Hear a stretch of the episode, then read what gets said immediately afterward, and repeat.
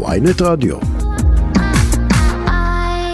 עכשיו אנחנו אומרים שלום לכתב הבנקים, שוק ההון של ynet, מגיש כסף חדש, שלום דן רבן. אהלן רועי. טוב, בואו נתחיל ונדבר על ההחלטה של בנק ישראל, לראשונה מסחר במטבעות וירטואליים דרך אחד הבנקים בישראל, דרך פפר. נכון, אז בעצם אנחנו מדברים על אה, שינוי, שינוי רגולטורי אה, די גדול ש, שקרה כבר לפני, מה זה היה, תשעה, עשרה חודשים, משהו כזה. Mm-hmm. בנק ישראל הוציא מכתב שאומר לבנקים, מעכשיו אסור לכם לסרב באופן גורף לכספי קריפטו. מעכשיו, כלומר מהרגע שהתקנה הזאת תיכנס לתוקף, והיא נכנסת לתוקף ב-9 בנובמבר, שבוע הבא. לקראת זה, אה, פפר, הבנק הדיגיטלי של לאומי, הגישו בקשה לבנק ישראל לאפשר מסחר באיתריום ובביטקוין, בשני המטבעות הגדולים אה, ביותר בשוק, ישירות דרך אפליקציית ההשקעות שלהם, פפר אינבסט. אה, ואי אפשר להגיד אם זה קשור או לא קשור, אבל שבוע לפני שהתקנה נכנסה לתוקף, אז בנק ישראל אישר להם את זה. כן.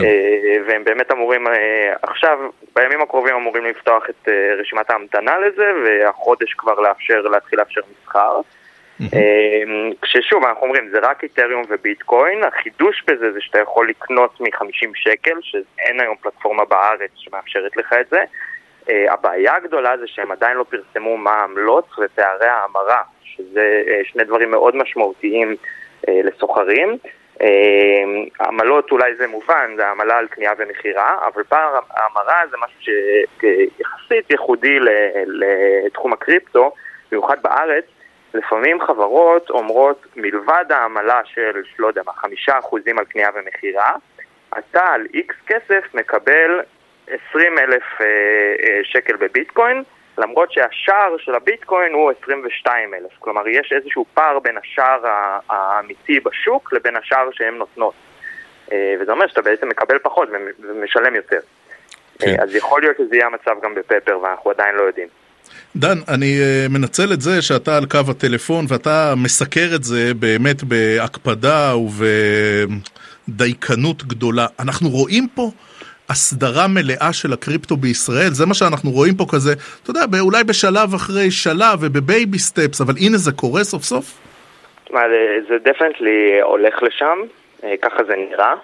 אה, אני לא יודע כמה זמן זה ייקח, יכול להיות שזה גם ייקח עוד שנה.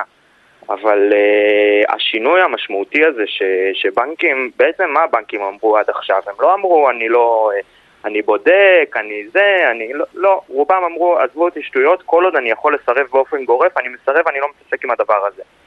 Uh, ובנק ישראל אמר להם אתם לא יכולים, זה, זה abuse ל, ל, ללקוחות שלכם, צריכים לבדוק כל מקרה בנפרד, מאיפה הגיע הכסף, איפה הם קנו, uh, ואם הם לא עברו על אף חוק, אז אתם לא יכולים לאסור עליהם להכניס את הכסף לבנק. אה, וזה השינוי המשמעותי בהסדרה שייכנס לתוקף כאמור משבוע הבא. והכניסה הזאת של פפר היא בעצם עוד סממן לזה שהבנקים כבר הבינו שאין להם, הם לא יישארו בחוץ, הרי אסור להם, אז לפחות שהם ירוויחו מזה והם פותחים אה, עוד אופציות. האם כל הבנקים יתחילו לאפשר מסחר ישיר בקריפטו? לא נראה לי, במיוחד המאגים הגדולים והמסורתיים. אה, אבל תשמע, לא יודע, אם היית אומר לי שהרי השינוי הזה בפפר הוא גם הולך להיות, לפי לטענתם, הוא גם הולך להיות אה, פתוח ללקוחות בנק לאומי.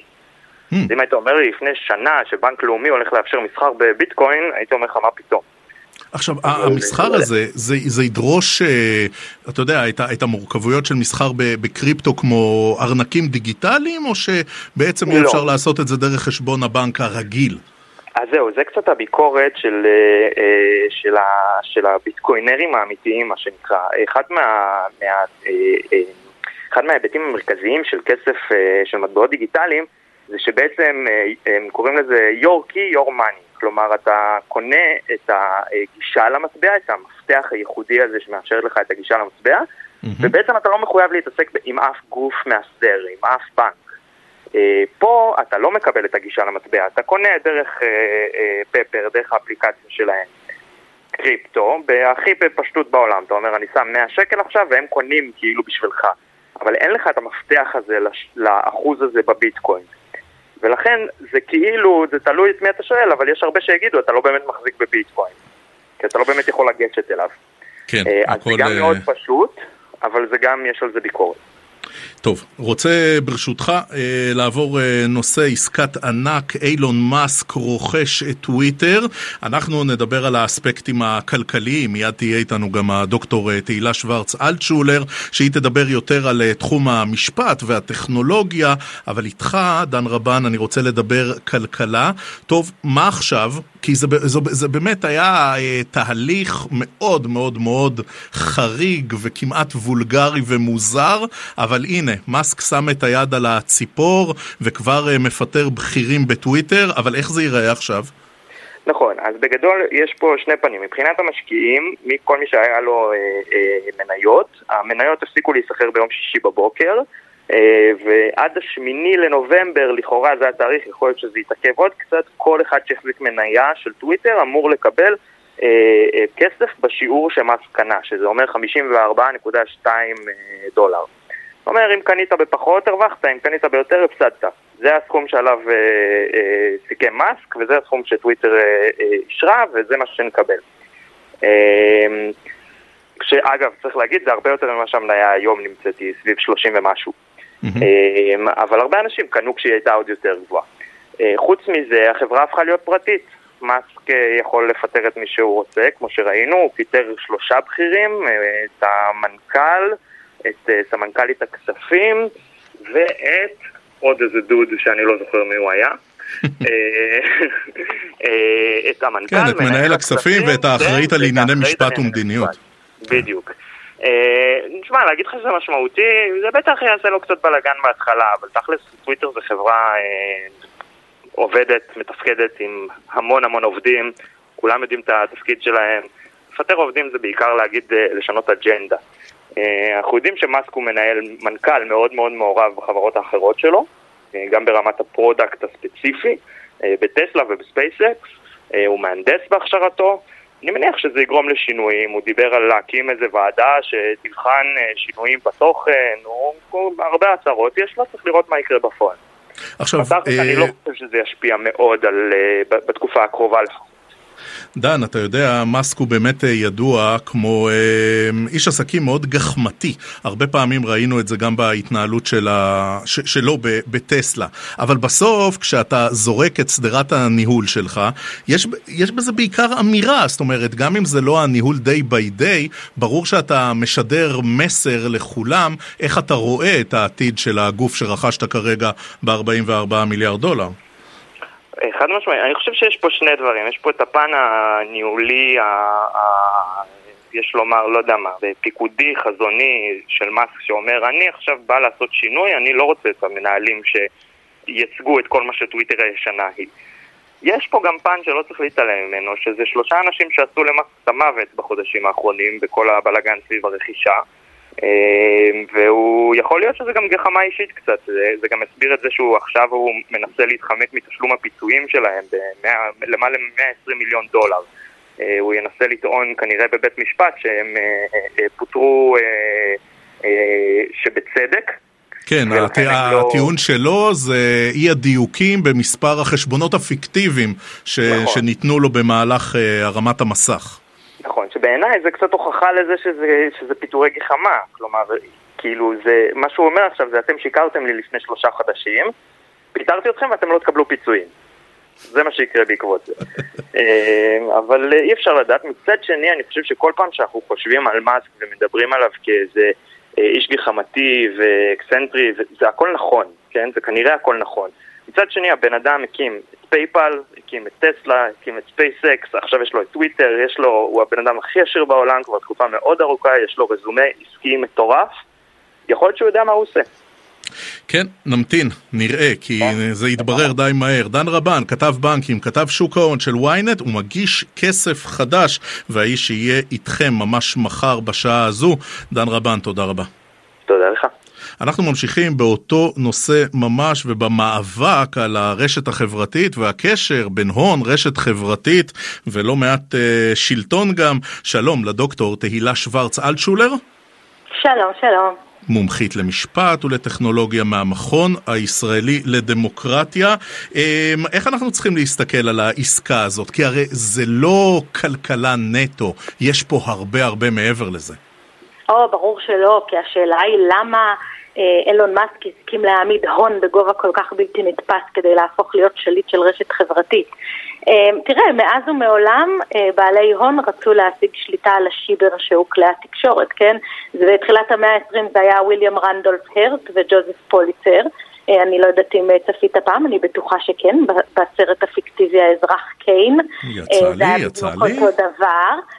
בסוף המאה ה-20 זה היה רוברט מקסוול ורופרט מרדוק בבריטניה, באוסטרליה, בארצות הברית, זה היה ברלוסקוני באיטליה, ובתחילת המאה ה-21 גם שלדון אדלסון, כן, בארצות הברית וגם בישראל, ואפילו אפילו, אני לא יודעת אם חלק מהמאזינים זוכרים, ג'ף ביזוס, הבעלים של אמזון, הוא הבעלים היום של הוושינגטון פוסט. אז זאת באמת שאלה מתבקשת, דוקטור אלטשולר, מפני שכשבזוס, שהוא הבעלים של אמזון, הוא רוכש את הוושינגטון פוסט, הוא נתפס כמציל גדול של כלי תקשורת ליברלי, ואצל אילון מאסק השיח הוא הפוך בדיוק.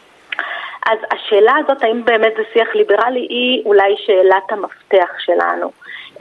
מפני שדבר ראשון, אני חושבת, זה בפעם הראשונה שבעל הון רוכש פלטפורמה שיש לה השפעה גלובלית. כן? זה לא כלי תקשורת מקומי באיזושהי אה, אה, מדינה. וגם אם טוויטר היא לא הרשת החברתית הכי גדולה, היא לא פייסבוק למשל, בכל זאת אפשר לקרוא לה קולוסיאום, כן? כאילו בה מתרחשים כל יום הקרבות של הגלדיאטורים, ואחר כך מספרים על זה בכל העיר. אה, אז השאלה הזאת באמת, מה קורה פה עם חופש הביטוי, מאוד מאוד מעניינת. כי טראמפ, אה, סליחה, מאסק מההתחלה אומר, אני הולך להחזיר את חופש הביטוי um, לטוויטר, הוא קרא לזה Free the Bird, כן, אני הולך mm-hmm. לשחרר את הציפור.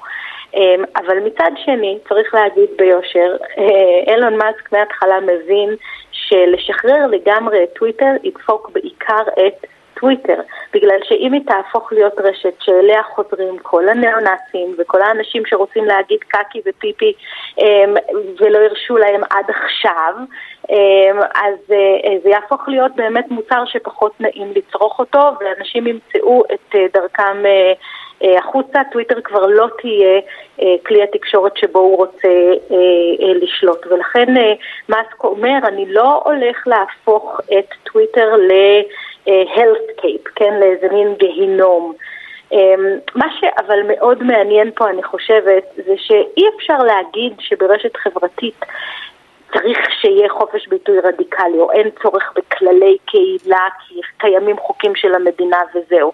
זה היתממות, זאת עזות מצח, אמ, ובעיקר זה חוסר הבנה של המרחב, כי מה שקרה ב-2022, שלא קרה לפני כן אגב, הוא שלמשל האיחוד האירופי העביר חבילת חוקים שמאוד מאוד תגביל את היכולת של רשתות חברתיות לפעול, אה, ולמעשה תחייב אותם לקחת אחריות כלפי המשתמשים שלהם על התוכן שמתפרסם בהם.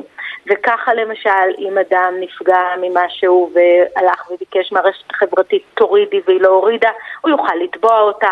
כך מהצד השני, בן אדם שהורידו לו משהו והוא חושב שזה לא היה בצדק, יוכל לערער עכשיו, ואם לא ייתנו לו לערער, אז שוב הוא יוכל לתבוע. זאת אומרת שהרשתות החברתיות בעולם המערבי אה, כבר לא יהיו כמו שהן היו עד היום אה, חסינות מפני כל אחריות. ולכן באיזשהו אופן אני חושבת שמה שהולך להתרחש כאן הוא שטוויטר תחת שרביטו של אילון מאסק תהפוך להיות שדה הניסויים של האירופאים בתביעות נגדה על אה, שימוש לרעה בפלטפורמה, על אי אה, כן. כיבוד אה, זכויות של משתמשים וכל מיני דברים. דוקטור שוורץ אלטשולר, אה, תנסי ללטף רגע את כדור הבדולח שלך. תוך כמה זמן אנחנו נבין מה קורה לטוויטר? זאת אומרת, זה עניין של טווח של... אה, לא יודע, חודש, חודשיים, או שאנחנו צריכים להסתכל נגיד שנתיים קדימה על מועד הבחירות בארצות הברית, תוך כמה זמן אנחנו נבין אם אילון מאסק הוא עשה פה אה, עסקה כלכלית, אם יש פה משהו שהוא אה, חברתי, פוליטי, והוא פשוט קבר פה 44 מיליארד, מיליארד דולר, כמה זמן ייקח לנו להבין? אוקיי, okay, אז זאת שאלה מעניינת שאתה שואל, כי לכאורה אפשר להגיד בואו נחכה עוד שנתיים, נראה מה יקרה בבחירות הבאות בארצות הברית, נראה איך הוא אה, אה, יתנהל אה, אה, סביב מהלך הבחירות, אם יהיה עוד פעם באמת איזשהו סוג של עלייה לקפיטול כמו שקרה אה, בשישי לינואר 2020, כל הדברים האלה הם דברים שהתבררו. לדעתי, אני חייבת להגיד, אולי זה כדור בדולח אמ, ואולי זה מופרך, אבל אילון מאסק חושב הרבה יותר גדול מאשר טוויטר. אני חושבת שהוא הולך להשתמש בטוויטר בתור פלטפורמה ראשונית שעליה הוא יבנה את ה, מה שהוא קורא לו אפליקציית אקס שלו. זאת אומרת איזשהו סוג של מרחב שבו אנחנו אה, נבלה את כל חיינו. השיחה כמו שמתרחשת היום בטוויטר תהיה אחד מהדברים, אבל זה יאפשר לנו גם אה, לתקשר עם מוסדות הממשלה, זה יאפשר לנו לקנות דברים.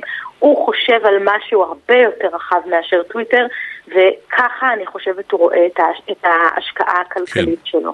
האם דוקטור... זה יתפרק לפני כן בגלל הבעיות הפוליטיות סביב גבולות חופש הביטוי בטוויטר? יכול להיות, אבל יכול להיות שמאסק מאוד מהר יבין שגם בטוויטר צריכים להיות כללי קהילה, וכמה שהוא אוהב לדבר על הזכות לחופש ביטוי, הוא רוצה לשמור שהיא לא תהיה הזכות לחופש ביטוי של הניאו-נאצים. דוקטור תהילה שוורץ אלטשולר, מומחית למשפט ולטכנולוגיה, המכון הישראלי לדמוקרטיה. דוקטור, תודה רבה על השיחה. ביי ביי.